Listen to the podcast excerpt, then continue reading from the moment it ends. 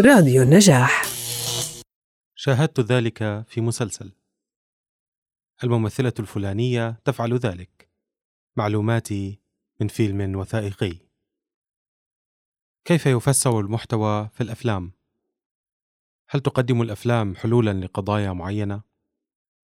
وهل توجه الأفلام المشاهدين وتؤثر على سلوكهم؟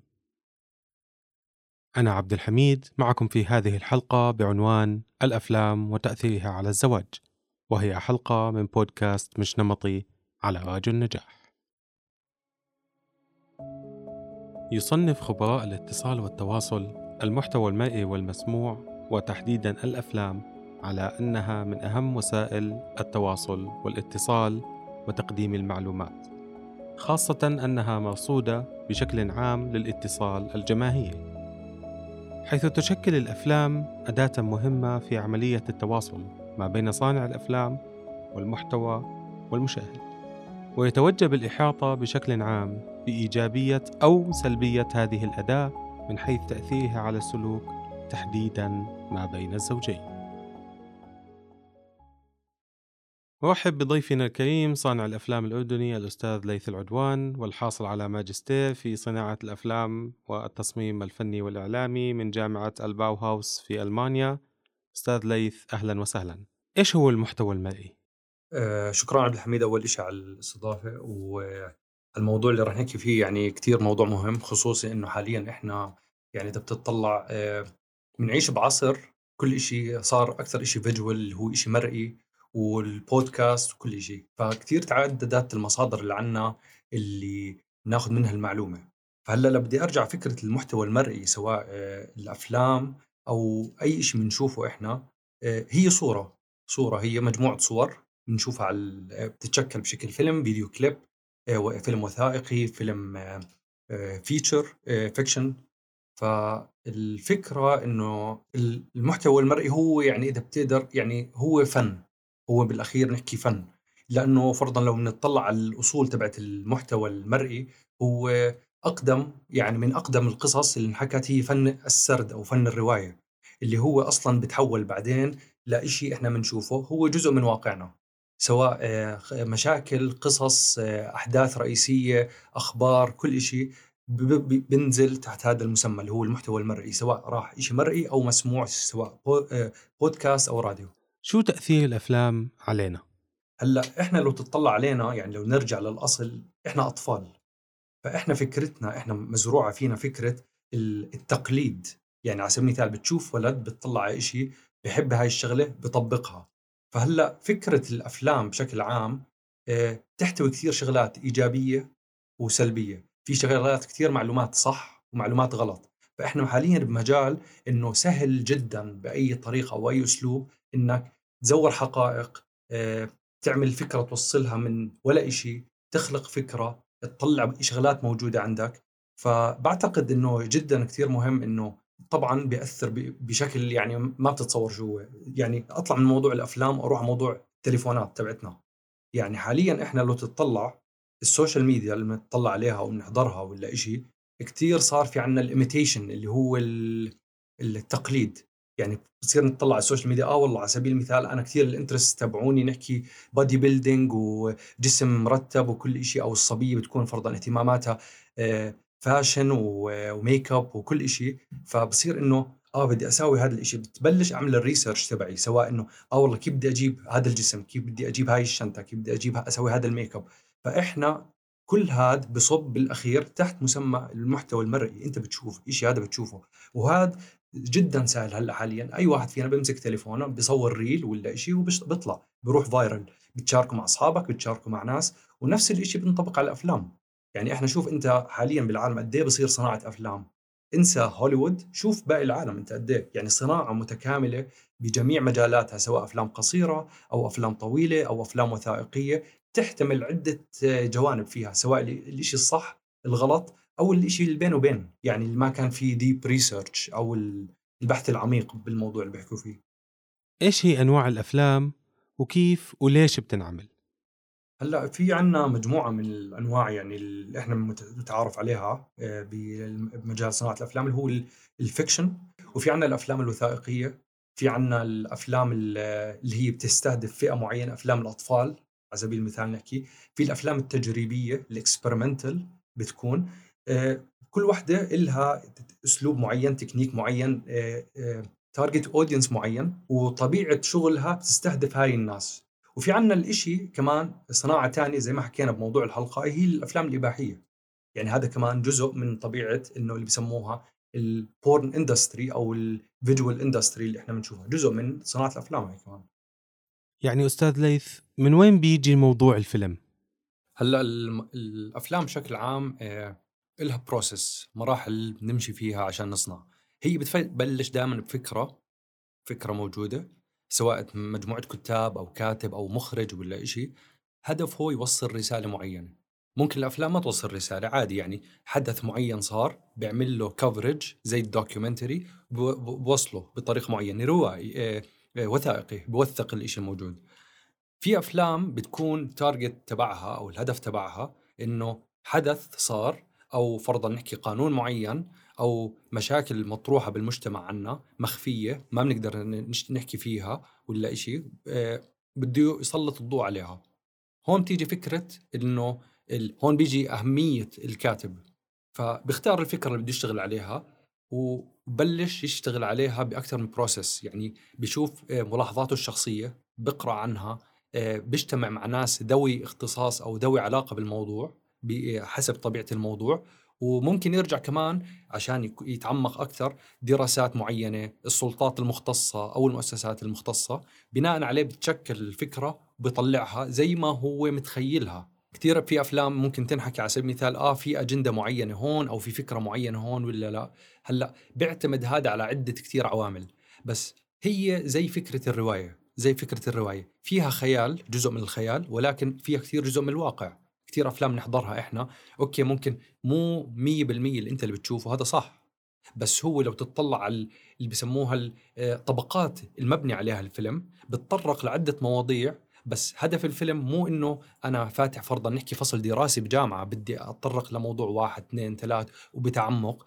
هو بيسلط الضوء على موضوع مجموعة نقاط موجودة بالمجتمع شافها أو آه، آه، يعني ظواهر معينة اتكررت والعالم تحكي فيها. بس يعني حاليا إحنا نفكر على سبيل المثال إحنا آه كثير ناس بنطلع على التليفون أو على الفيجوال شيء يعني كان زمان إذا بتطلع كثير موضوع الجريدة موجود وبتشتريها وشيء موجود حاليا بس إحنا حاليا إنه بدنا شيء سريع جدا نطلع على شيء سريع خلص. سواء فيلم سواء أنت هلأ لو تطلع عبد الحميد على سبيل المثال أجيب لك فيديو فرضا ساعة. يعني ممكن تك آه ساعة ولا ما بعرف شو. ولكن بالمقابل نفس الفيديو معمول 15 دقيقة ولكن بدنس أكثر الفكرة كثير مبلورة وأوضح ولا شيء وبتحس طبيعة الفيلم مبني بطريقة إنه جد سواء صانع الفيلم أو الكاتب ولا شيء حاب يوصل فكرة. وهذا الشيء اللي عم نطلع عليه حاليا إذا بتطلع على المسلسلات والأفلام اللي صارت تطلع كان زمان موسم رمضان نحكي. 30 حلقة و39 حلقة و25 حلقة بيستنوا سنة كاملة عبين ما يحضروه. هلأ البلاتفورمز كل شيء صار عندنا موجود صار يتركز على خمس ست حلقات. يعني ليه أنا أمد الفكرة ب 30 حلقة؟ على سبيل المثال بالمقابل فيها مط وجذب وما بعرف شو ولكن هون تيجي قوة صانع الأفلام أو الكاتب أو شركة الإنتاج إنه لا بدنا نشتغل على فيلم مشروع مرتب dense كتير في كتير layers بالمقابل هذا بيعطيك للمشاهد لما يطلع بحكي جد في عنا إشي شغلات زي هيك بدا ياخذه على مرحلة ثانية إنه يروح يعمل his own research البحث الخاص تبعه. ممكن نتفق إنه الأفلام اداه فعاله للاتصال. بس بتغير الأفلام بالمجتمع؟ بتفق معك 100% يعني على سبيل المثال كل حدا فينا بمجاله ما بدي أحكي بالأفلام هلأ بنرجع للأفلام بس أي حدا فينا بمجاله بيقدر يعمل تأثير أو تغيير أو شيء بالشيء اللي هو شاطر فيه. فأكيد صانع الأفلام أو الكاتب امرات زي ما حكيت إنه في موضوع معين أو ظاهرة معينة حاب يشتغل عليها سواء كانت إيجابية سلبية ولا شيء فيها تغيير. إحنا حاليا كل شيء تغيير. يعني الشيء اللي ما بتغير اللي هو فكرة التغيير. كل شيء بتغير باستثناء التغيير. هذا دائما ثابت. بس كلمة التغيير.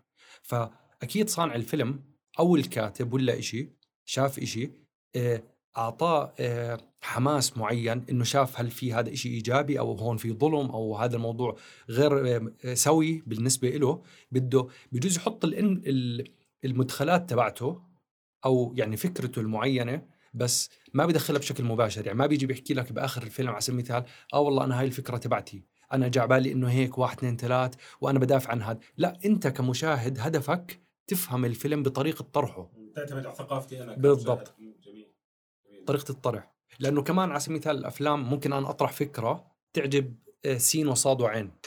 أطرحها لواحد تاني ممكن عبد الحميد ما تعجبه الفكرة.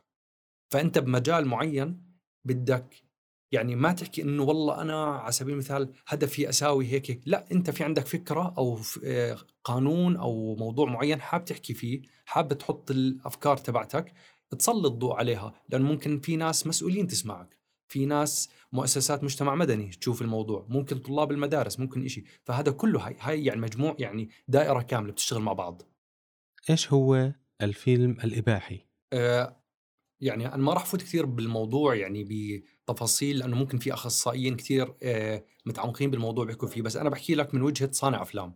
هلأ حسب طبيعة الفيلم اللي هو حكينا الوثائقي أو الروائي وثائقي بياخذ أحداث موجودة بعيد تطبيقها مرة ثانية أو إعادة طرح أو شرح.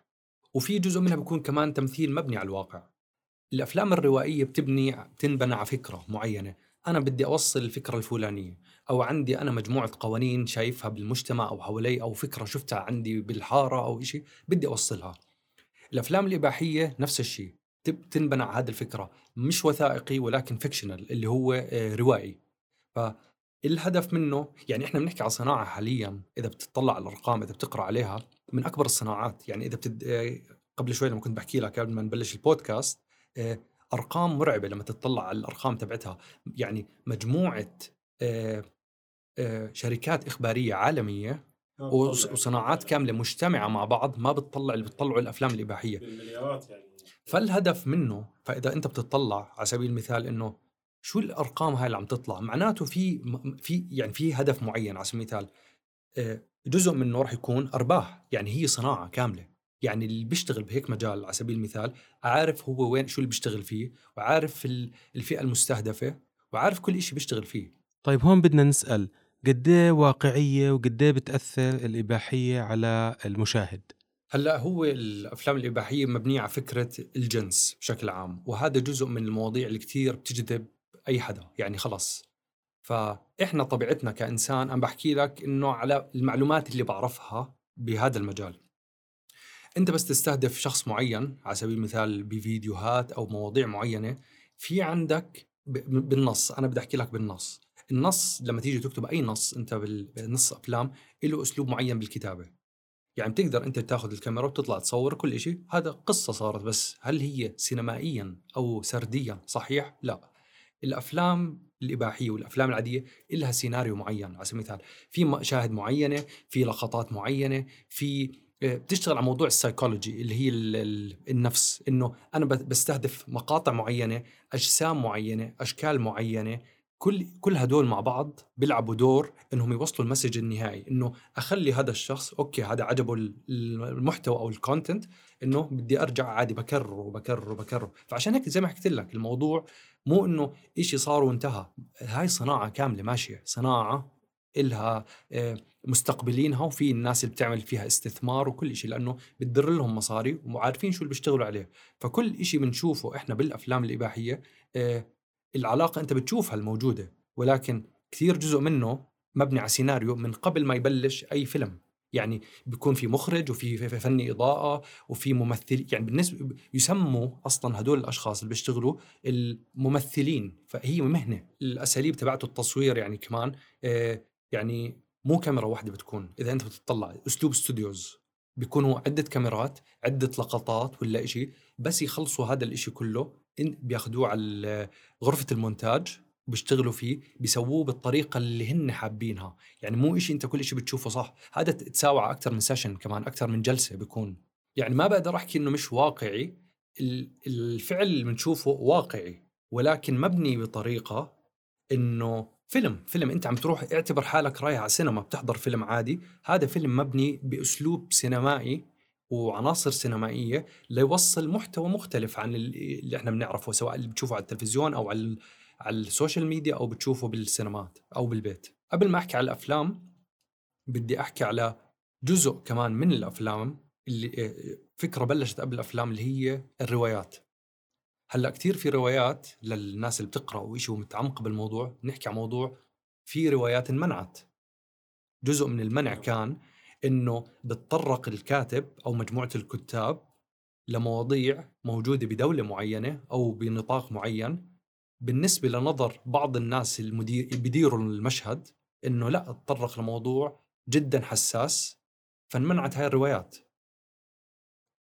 هذا بيجيبنا على موضوع الأفلام. فنرجع لنفس الفكرة.